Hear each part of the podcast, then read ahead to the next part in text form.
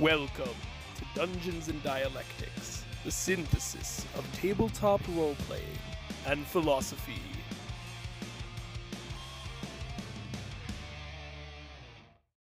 So last week on Dungeons and Dialectics, we talked a lot about trolley problems, ethical dilemmas, Theology. and a Yeah. bit about Christian. Okay, let's do it theology. right now. I was doing it, Okay. and then I you will. interrupted me.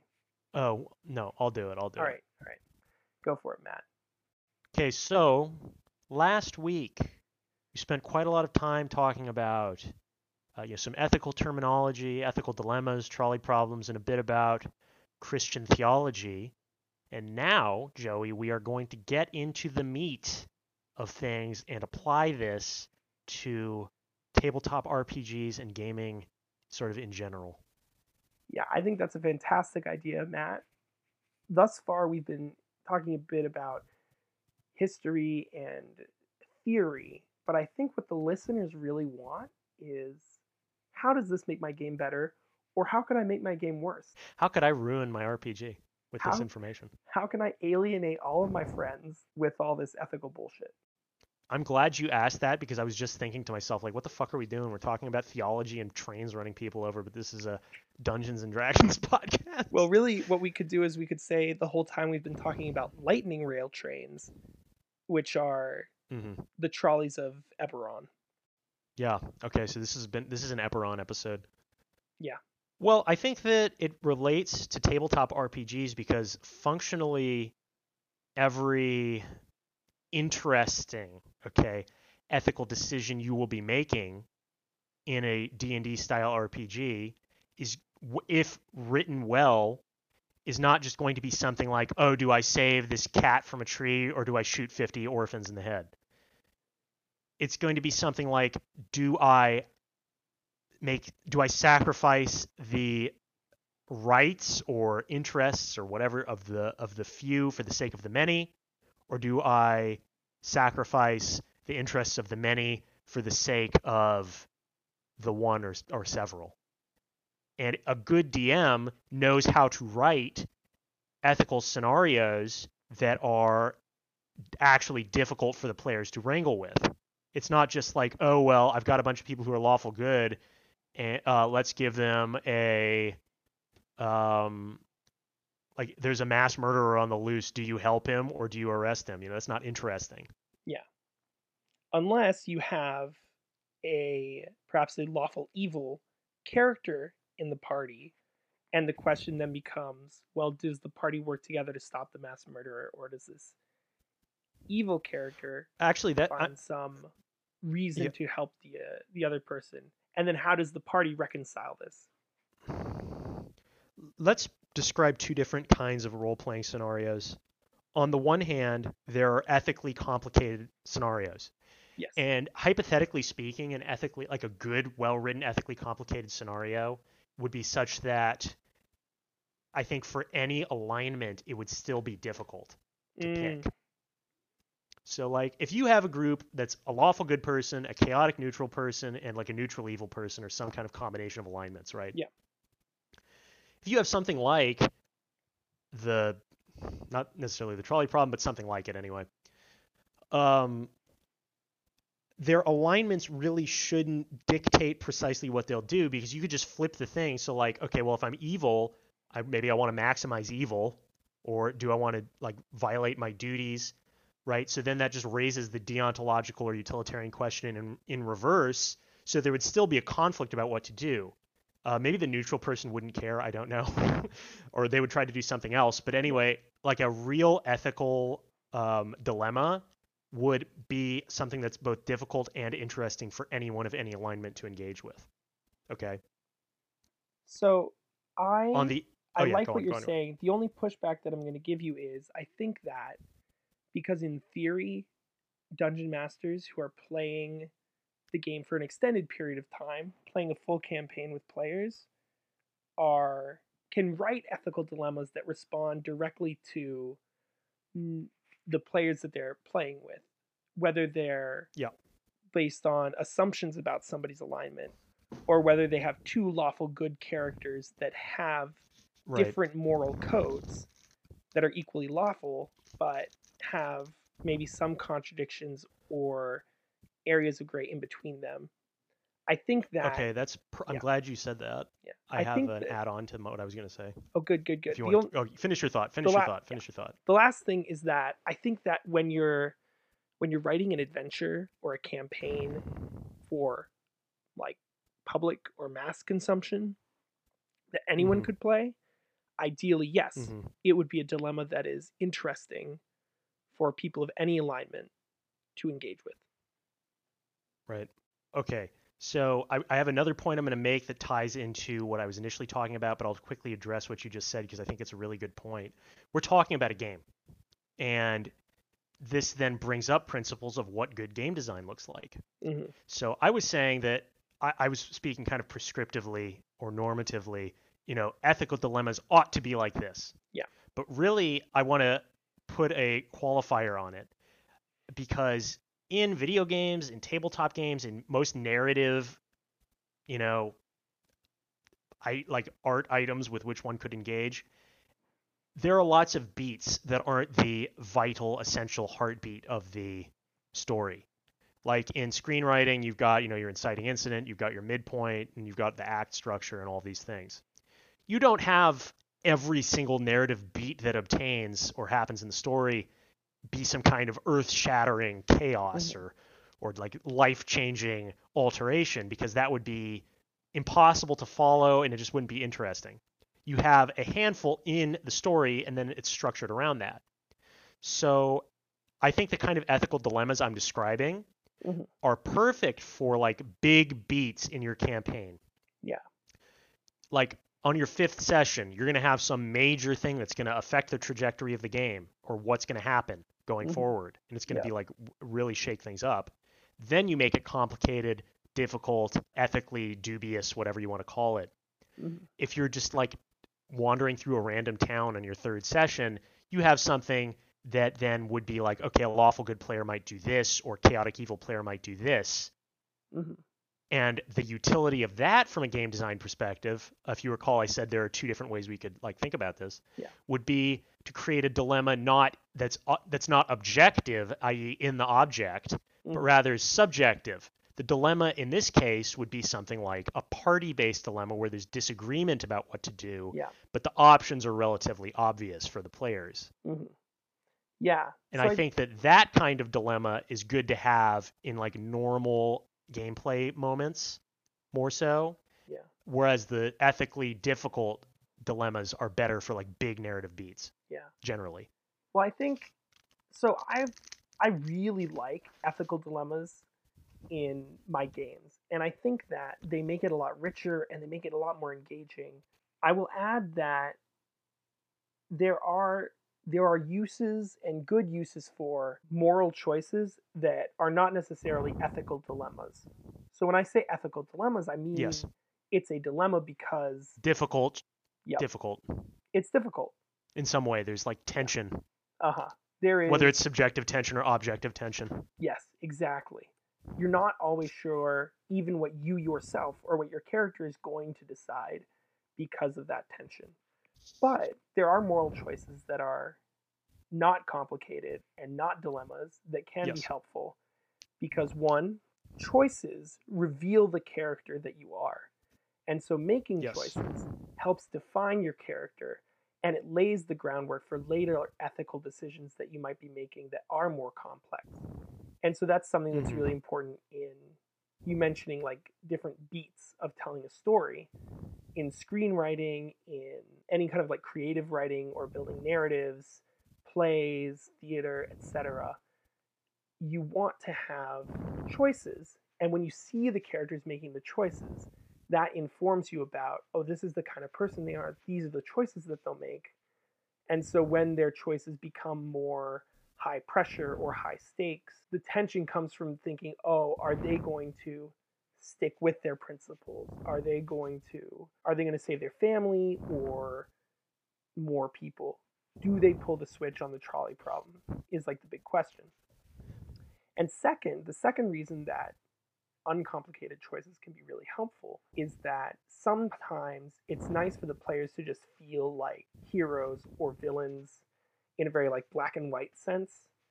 Um, Yes, it helps them feel like they're they're role playing. I mean, it helps them Yeah. get into character. Like, oh, I'm supposed to be I'm supposed to be chaotic evil. Well, maybe I'll just destroy this orphanage or whatever. You know, Exactly. like when you and I were throwing children off the roof, so I could call my demon Oh, as a yes. warlock. Yes. So this is actually share the story because I have I have things to tell you, Vincenzo. So in one of our campaigns, I was playing Vincenzo, who is a warlock, and he is he's true neutral.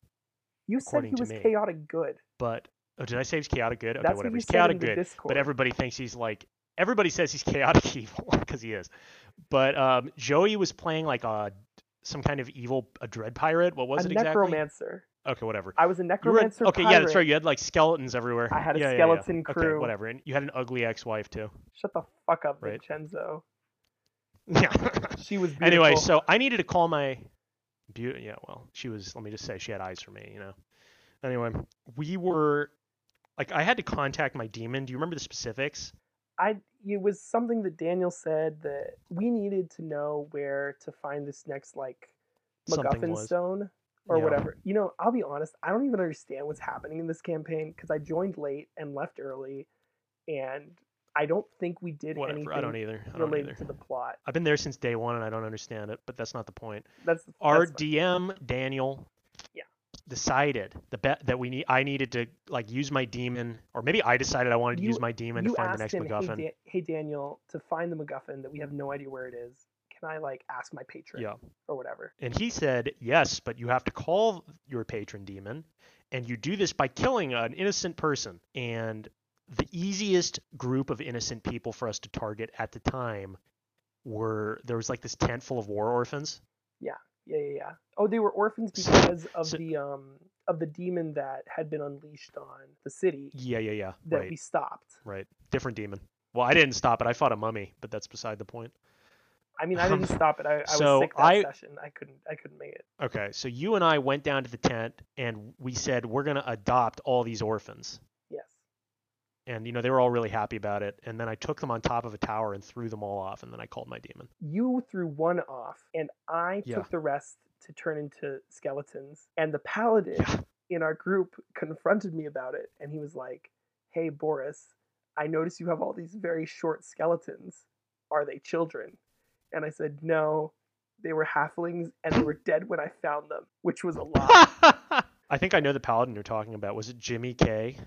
Yeah. He got really upset one time when I killed children, but that was like a different time. So he's really got a soft spot for the kids. Yeah, well, he plays lawful good, you know, and that's that's what they do. Yeah.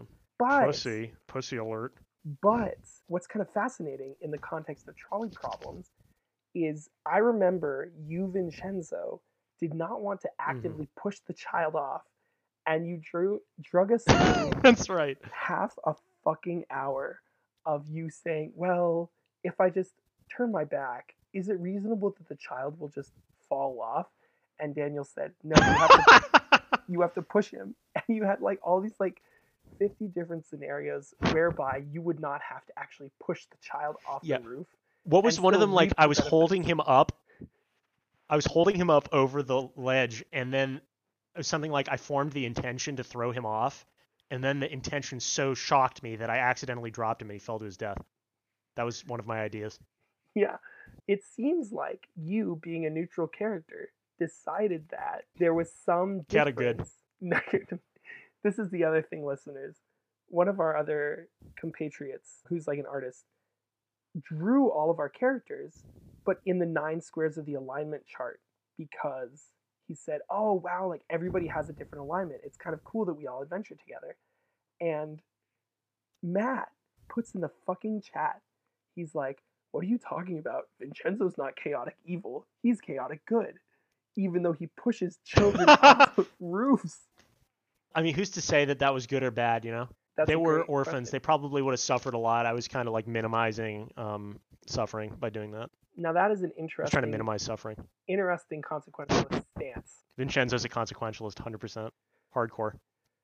But it seems like, for some reason, Vincenzo thought that, or he was subscribing to this doctrine of double effect, that there is a Yes.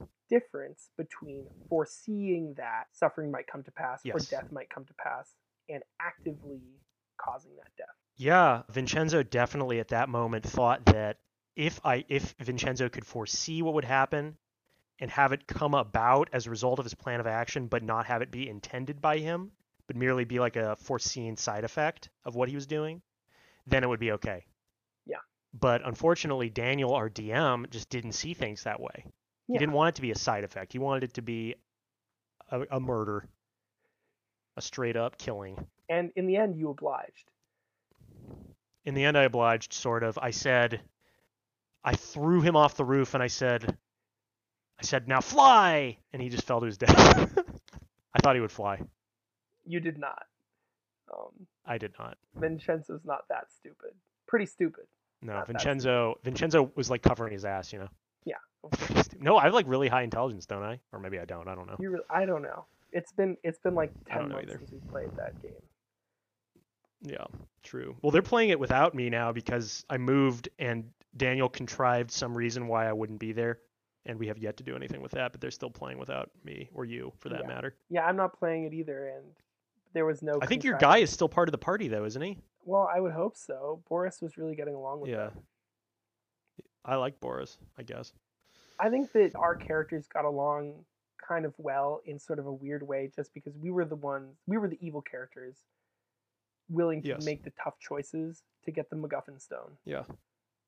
They other people didn't have what it what it took to No. advance the narrative we did. No, Cordondor. Well, there is one other evil, evil character. Nina's character's evil too. Oh, that's right. Griselda. Nina's evil. Yeah, but I don't really get Mhm. what I don't know what she's like after. Um, it seems She's like she- not really evil. I've yet to see it. Yeah, I think that in that campaign, a lot of people are just like they're there to do the plot that has been laid out for us. Mhm. And Matt, I think you and I both have this incorrigible desire to derail as much as possible the trolley, which is Yeah. the story. That's right. I definitely am flipping that switch to uh, ruin the campaign Yes, for everyone. if there's a if there's a third switch that knocks the trolley off, that's the switch Mhm. that we pulled. Let me just say. So it seems like then with our D&D discussion, we've got sort of a tree of different kinds of ethical dilemmas. Yeah. that- Or ethical situations, let's say. That's good. on the one hand, on one branch, there are simplistic ethical events mm. that basically any character will know what to do on the basis of their alignment. And from a gameplay perspective, these are useful for facilitating roleplay, drawing out the nuances of the character, um, giving players something to do in between combat, Yeah. and various other things like that. Yeah. On the other branch are difficult ethical problems, and these can be further branched subjectively or objectively. The subjective branch is with situations where the ethical situation itself isn't necessarily difficult, but there's some kind of internal tension in the party, perhaps on the basis of alignments, that uh, makes it difficult. So there's internal debate about what to Yeah. do. So, strictly speaking, those kinds of ethical situations with respect to the content of what's going on, you know, the types of actions being implicated and what have you, Yeah. might not be any different than the type of content that obtains in the sim- simple ethical scenario, uh, situations. It's just that they differ based on the construction of the party that's encountering it. Yeah. And the other most difficult would be those where there's no simple solution, so even an evil character wouldn't know what to do because objectively within the object itself, so to speak, there is indeterminacy, so it's not clear what counts as good, what counts as evil, what counts as neutral. Yes. I have more questions about that, but maybe that'll have to be saved for another episode. Right Man, now, how, how long have we been running? we've been running for almost an hour and a half. Okay. So I might end up splitting this into two episodes. One of like Yeah, what are one and part trolley problems and ethical dilemmas, and two, how does that manifest in the game world? Um, Yeah. but regardless, the only or one of the the last things that I wanted to add was perhaps a note of caution because Uh, ethical dilemmas and I mean dilemmas like the second two branches that Matt was discussing, not the easy moral questions, but the complex, nuanced, difficult dilemmas are fun and they are good for really engaging with questions and making meaningful decisions that impact the world. But hmm they take a lot of time because players will Yeah. argue about them.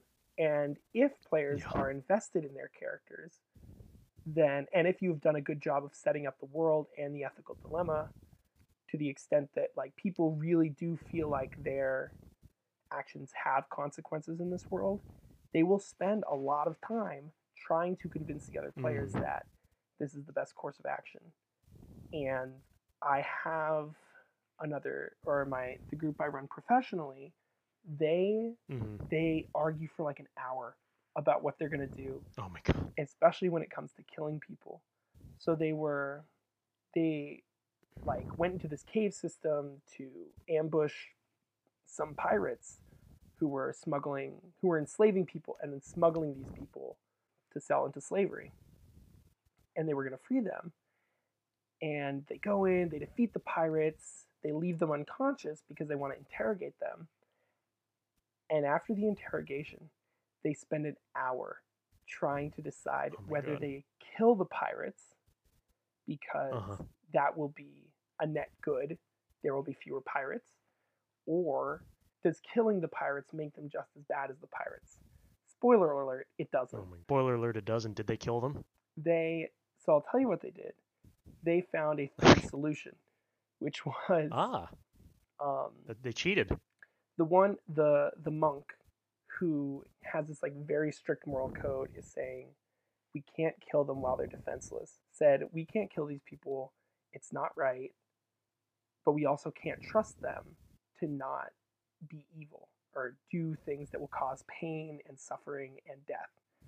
And like chaotic good barbarian or he's playing a barbarian slash bard combination. It's called skald in um, in Pathfinder First Edition, and Mhm. he's saying, "No, we have to kill them because if we don't kill them, we can't trust them, and they're just going to commit more harm. That'll be a net negative." And eventually, what they did was they waited until they leveled up and got a new spell, the spell Geas or Quest, which lets them curse somebody basically and give them a quest or a mission or in I think Gaelic it's called a geas. Um, that oh you have to go be a good person, and if you aren't, you'll like suffer damage or whatever. And so they put the geas on them and sent them on their way, and that was their solution. Um, was to just Hmm. get out of the ethical dilemma entirely, which was a creative solution. Yeah, but is it ethical to uh, forcibly make people do good deeds? I don't know. So that's a great question. Yeah, they basically did Clockwork Orange on the pirates. I don't know if that's the Yeah. right right call. I would have killed them. I think it was more dignified to to kill them. See, I think if it were me, well, if it were me, I probably wouldn't have done this because I don't have a lot of combat experience. I think I would have let them go. Really? Just because because you're a fucking wimp? Yeah, because I'm a fucking wimp. That's why. I don't know. I'm not in that situation, thankfully. Mhm. Um, and one of the That's right. luxuries of being the dungeon master is you don't really have to. Um, you don't have to decide what to do in those ethical dilemmas. I suppose though one of the one of the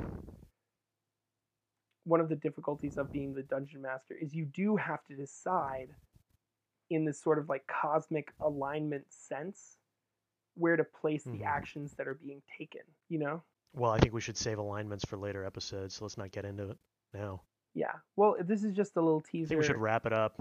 We're gonna do alignments. I think we should wrap week. it up. We'll do alignments next week in six Yeah. months. Yeah, in six months we'll do alignments. Stay tuned. It's gonna Stay pay tuned. off. Just like the thing about the letters from episode two. Uh, what was that? That I have a story about letters that we're saving for ten weeks from now. Oh yeah, yeah, yeah.